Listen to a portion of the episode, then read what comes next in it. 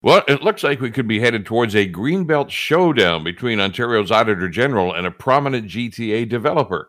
Now, the AG has summoned Silvio de Gasperis, the president of the TACC group of companies, which just happened to own large parcels of land within the areas that the Ford government has removed from the Greenbelt.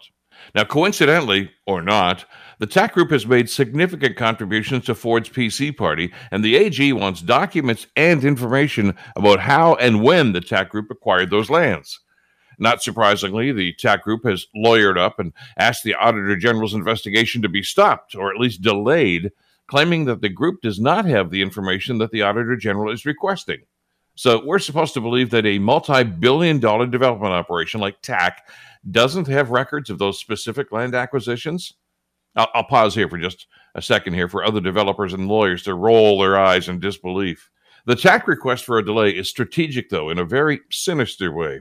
You see, the Auditor General's term of office will soon come to an end, and the thinking appears to be that if the TACC lawyers can rag the puck until Bonnie Lysyk steps down, a new AG might just dismiss the entire investigation and those developers, and for that matter, Doug Ford, will escape the consequences of what appears to be a blatant abuse of power. It's wrong. It's the wrong way to go, and the people of Ontario deserve better. I'm Bill Kelly.